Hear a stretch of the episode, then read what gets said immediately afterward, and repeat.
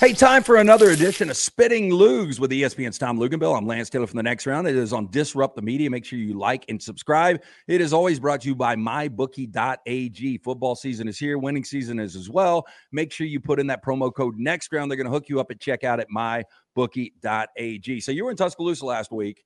You saw Alabama. I, I thought 21 6 halftime, that game was over. And then the Jaylen Key penalty kind of gave a little momentum. Yeah. They go down, they made it interesting.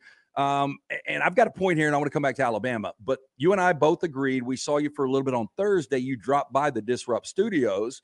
We had a conversation. We were in agreement. A and M's probably better than most people think. They go up to Neyland.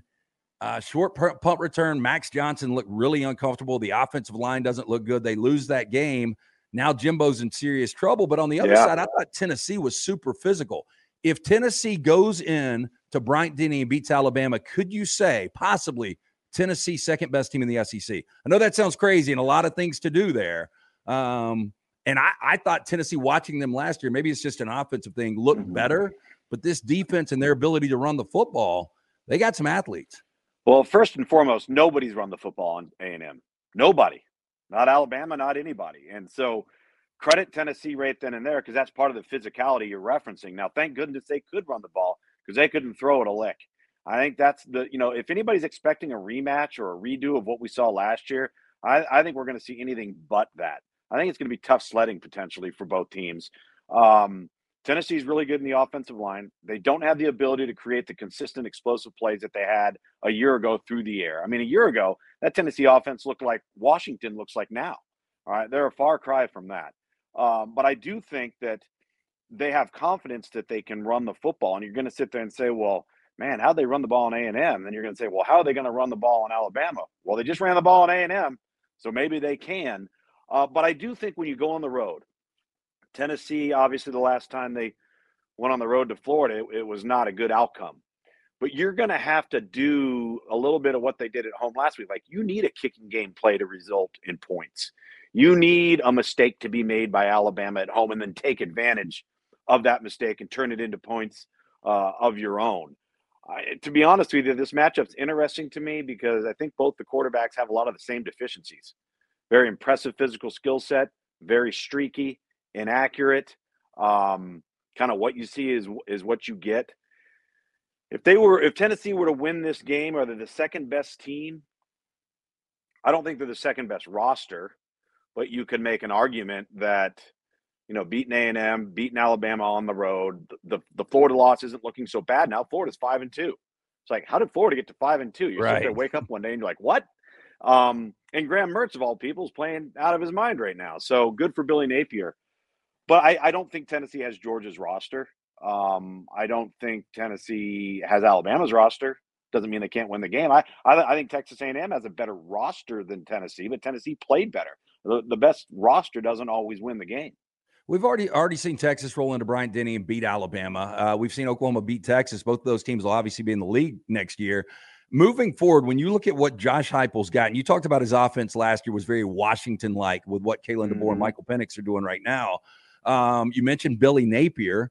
Um, you know, Florida's always been kind of that sleeping giant. We obviously know what Georgia yeah. is. We know what Alabama is. I mean, moving forward, is the SEC in the next four or five years, if you had to pull out a crystal ball, is it going to be like the NFL with transfer portal and NIL? And it's just like, you know, eight to 10 teams could win this league on any given year, and it's going to be super unpredictable.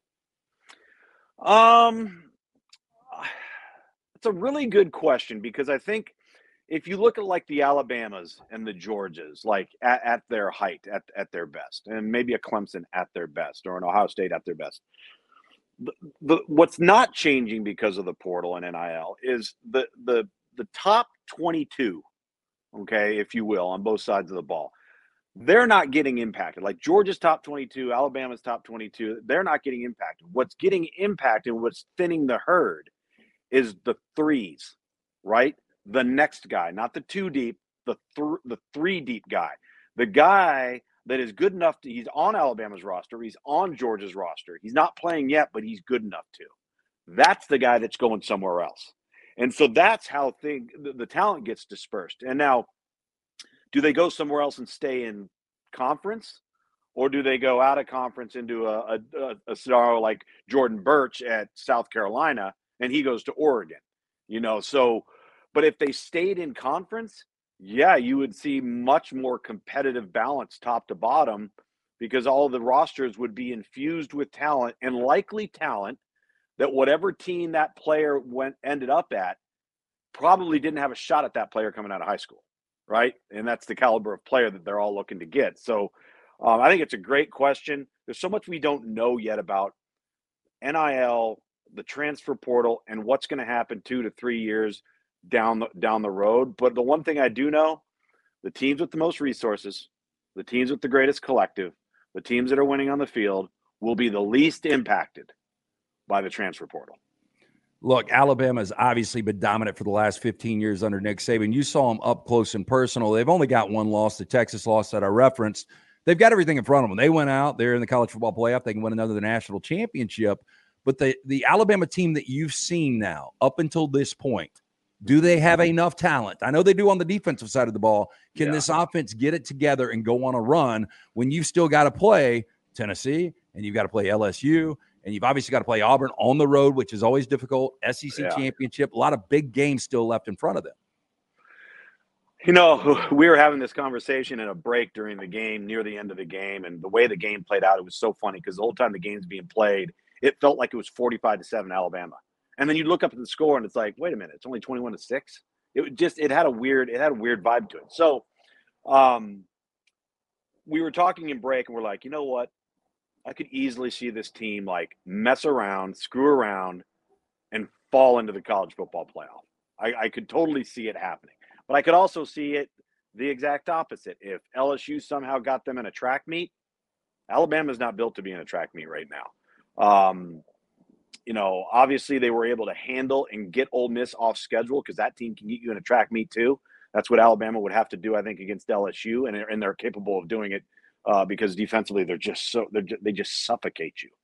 But yeah, they're good enough. Um, they're just they're not playing with a first rounder at quarterback right now. I mean, that's the bottom line. They they are their left side of their offensive line is really problematic, but it's mostly problematic because it's young, not because it's not talented. But you have a true freshman at left tackle, you have a true sophomore at left guard, and then the reserves are a redshirt sophomore and a redshirt freshman. Well, the right side's a lot stronger and a lot older, and it's been less problematic. I think the running back room is really good. Like Lance, like when we were talking to Coach Saban, like even he, you know, he doesn't gush much, but he's like that as a group is a really, really consistently productive group, and I think they are too. Um, and they started to show it in the third quarter, and then just up and decided not to made no sense. Anymore. It was so odd, and so, but yeah, uh, they they, they could. I still think they they're going to have to clean up a lot of things, but they kind of are what they are right now on offense. I mean, it, it may get better, it, it may smooth itself out a little, but they're going to continue to have to work around some things. Hey, did you? Does your wife know you're a promo code? So I shared this with her, and I, and you know, upon various other opportunities to remind her uh, how fortunate she is. Yeah, yeah, yeah. Right. This just was like icing on the cake. This was, I was like, you're now married to a promo code. Okay, and so just when you when you think about you know giving me any lip let's let's let's remember promo code manscaped.com incredible products put in that promo code loogs they're going to hook you up at checkout. That is manscaped.com for all of their great products. Always bringing you spit and loogs here on disrupt the media espn's tom luginbill before we get to this weekend more importantly in tuscaloosa where'd you guys eat on thursday and friday? Uh we ate at Chuck's on Friday, and we all had different responsibilities media wise while we were there. And we ended up ordering in. What did we order in? I think it was sushi on Thursday. Well, you know, Chuck's Thursday has got really good, busy. really good sushi. Are you a sushi guy? Yeah, they do. Yeah, I, I am. I love sushi. Yeah. Chuck's has great sushi. And the, the, the weather was so nice. We actually sat outside and it was gorgeous. It was like super nice. But it's amazing the wait to get into that place. Holy oh. smokes! Well, you know, Tuscaloosa has changed so much since I was an undergrad down there. Um, but one thing is the restaurants still are super crowded. The I don't want to say a handful, but I mean they've got you know eight to ten really good restaurants, but all of yeah. them are always packed, especially game day weekends. No Uh, okay, so you're heading to Norman, Oklahoma. I've only been to one game there back in the day. Um, UCF's coming in. John Rhys Plumlee, I think, is going to play this week. At least, yeah, I think hearing. he's good to go. Yep. Um, it's amazing the season they've had. I mean, they've got a lot of talent, and you know, Gus is an active guy in the portal. Uh, you've got an experienced quarterback that's super athletic.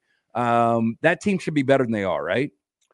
They should be better than they are, but here's what's happening. It's it's growing pains that affects your depth when you move up from the group of five to the power five and you're playing power five every single week. I and and I always go back to this because I have people always say, well, because I've never been a huge proponent that we should be having a group of five undefeated team be part of the uh, of the of the 14 playoff or whatever. And and here's why: is if those teams were playing a Power Five schedule with the team they currently have, week in and week out, they wouldn't be undefeated.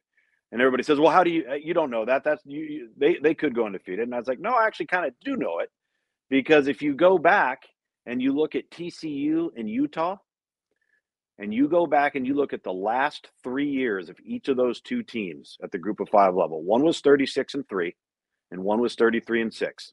Their first two years at the Power Five level, below 500.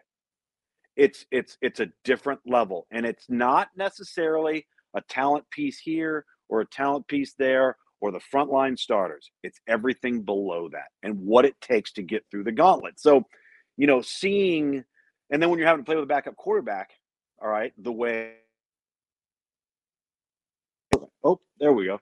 Playing with a UCF quarterback as a backup, and then you blow the game against Baylor at home where you got them 35 to 7. It was just that was a crusher. But again, didn't have their starting quarterback, but they played well enough to win the game.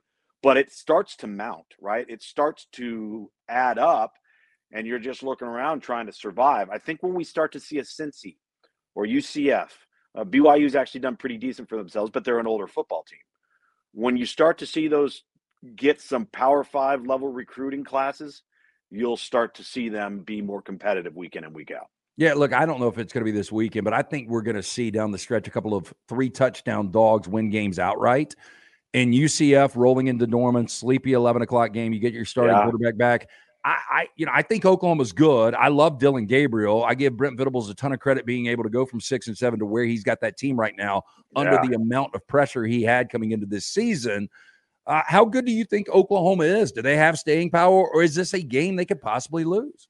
I think they're the most improved team in college football from 2022 to 2023. I mean, Lance, do you remember what we were everybody was saying about this program one year ago this week?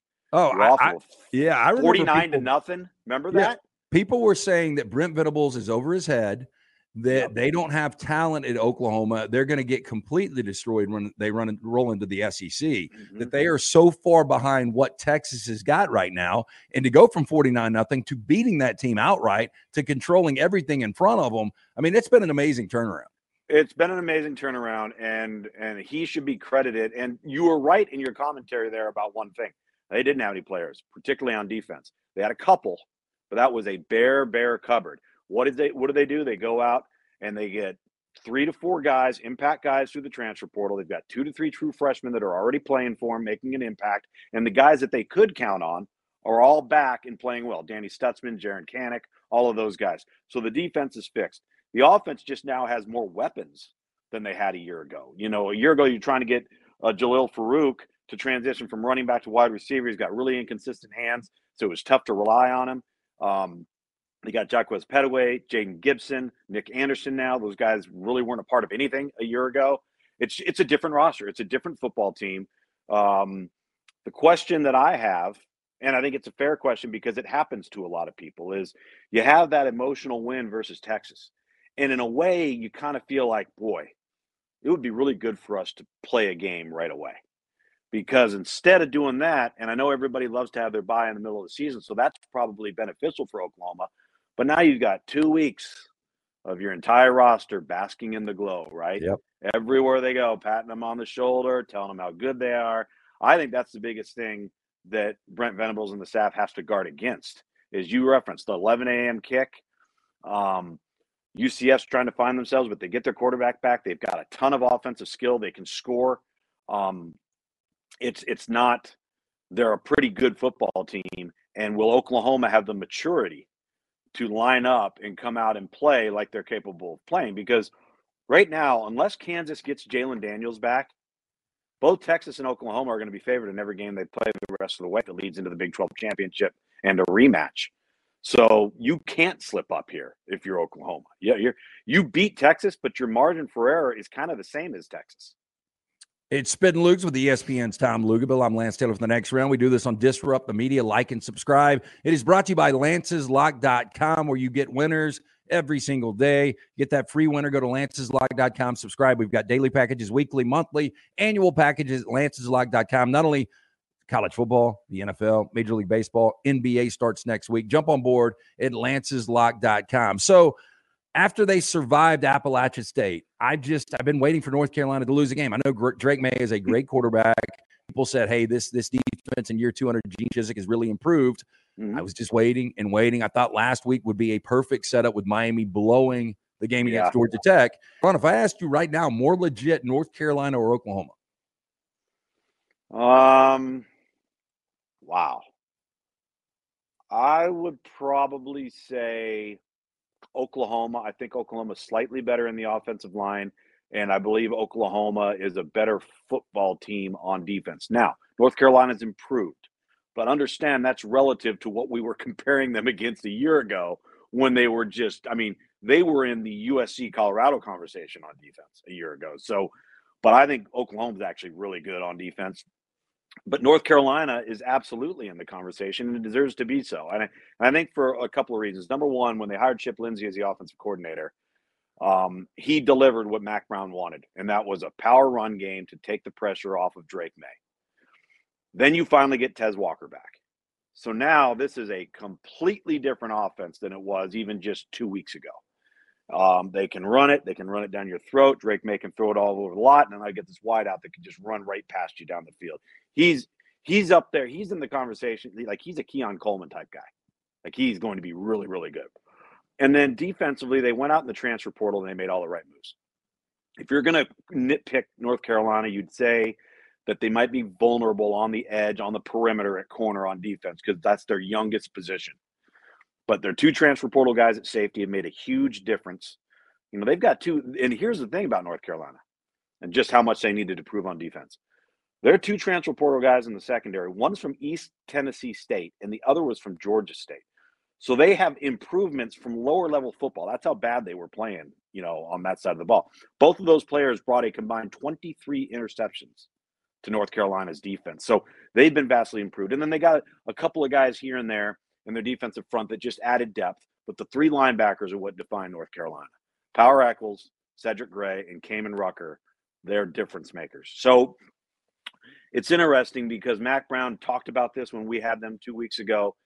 He said, What we have to avoid is getting comfortable. We got comfortable last year and it all ended up just blowing up in our face.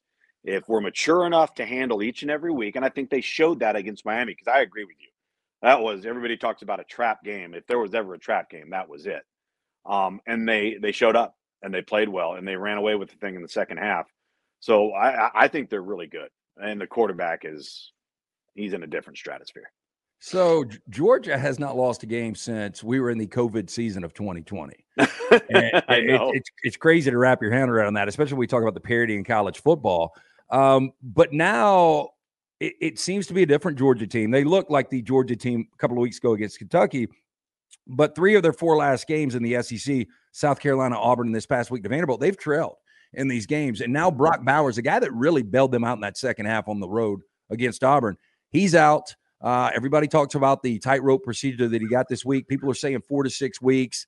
There's speculation it could be a little more severe.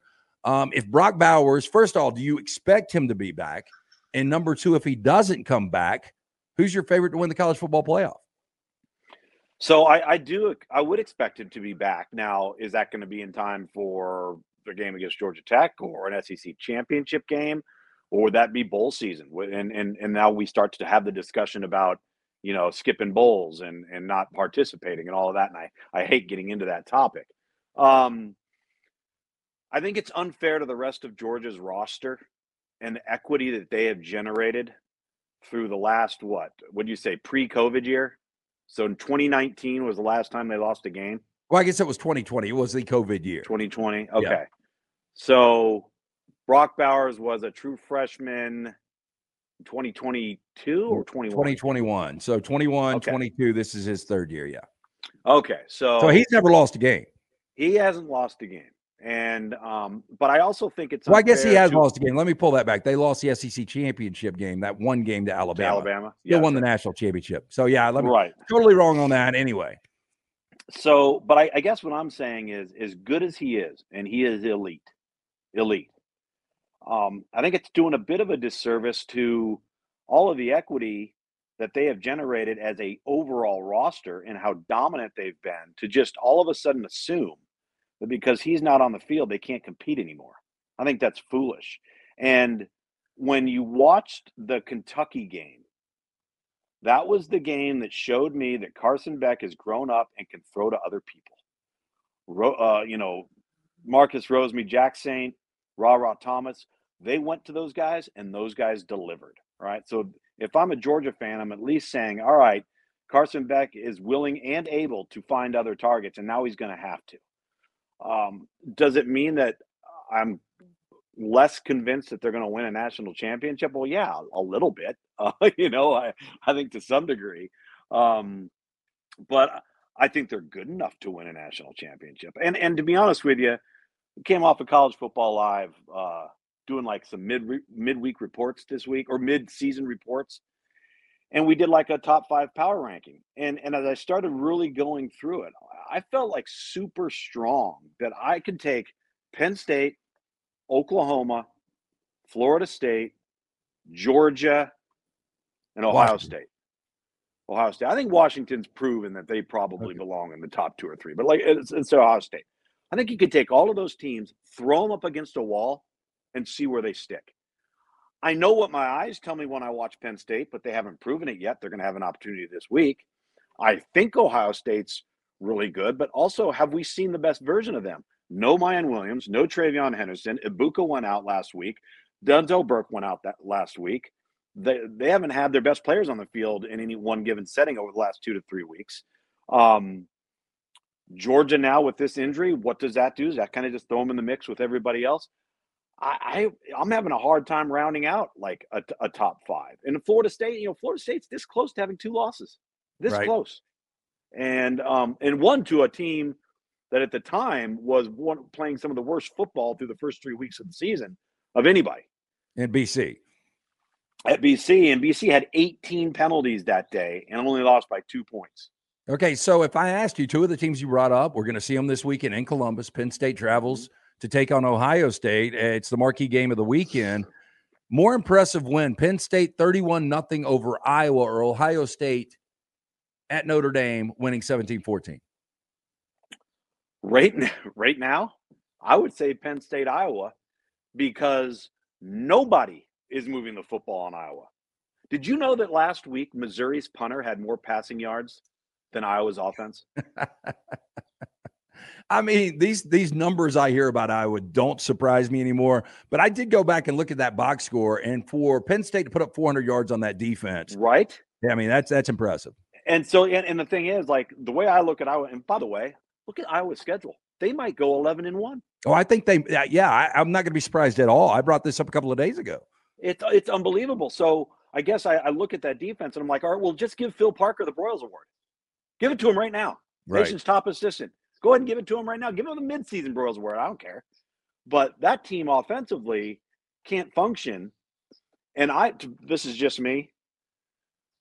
Penn State's defense can do that to a lot of people. Penn State's defense, I think they've got three NFL guys in their front four. I think they've got all three linebackers, potentially NFL guys. They've got two players um, in the secondary that I think are a first rounder and probably a third or a fourth fourth rounder.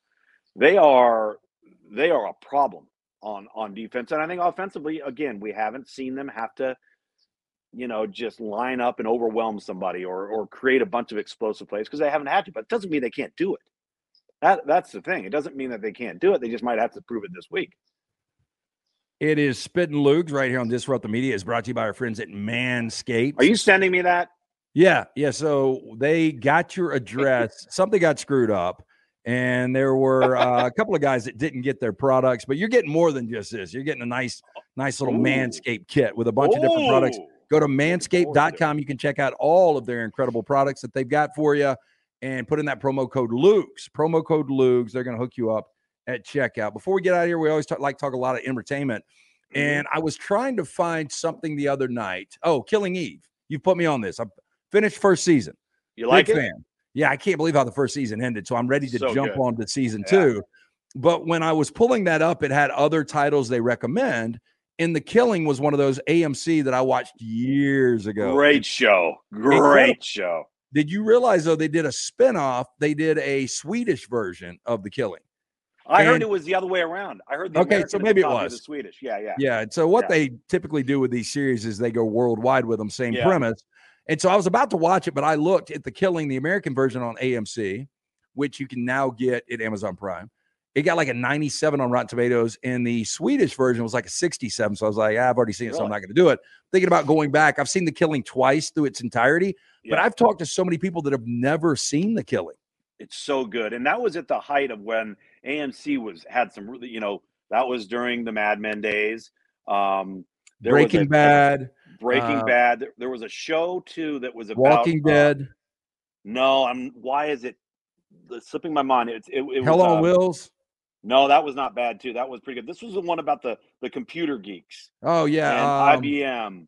Yeah, I know exactly what you're talking about. It's it's a weird title. It is. it Uh, was a I never saw show, it. though. Only it. lasted two to three years. It was actually a really, really good show. Um, but no, the, the the killing is is fantastic. By the way, so you eh. you know the red haired actress in the killing? That's why. Yeah, I was about to bring her up. Yeah. You know who she's married to? Uh, I've heard this. Give give me a hint. Um, he was an actor that's in one of the most famous movies of all time, but was also in a sitcom series with Michael J. Fox. Uh, tell me. He's also in Succession. Oh, Alan Ruck.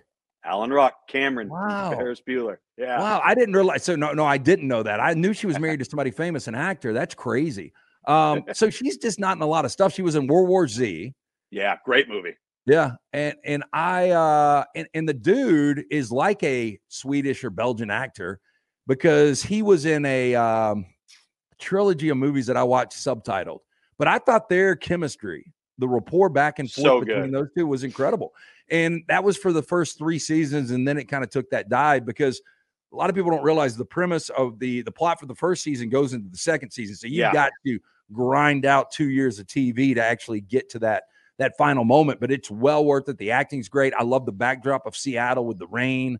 Um, I loved it. So I'm, I'm thinking about going back and watching it for a third time over the last 12, 13 years.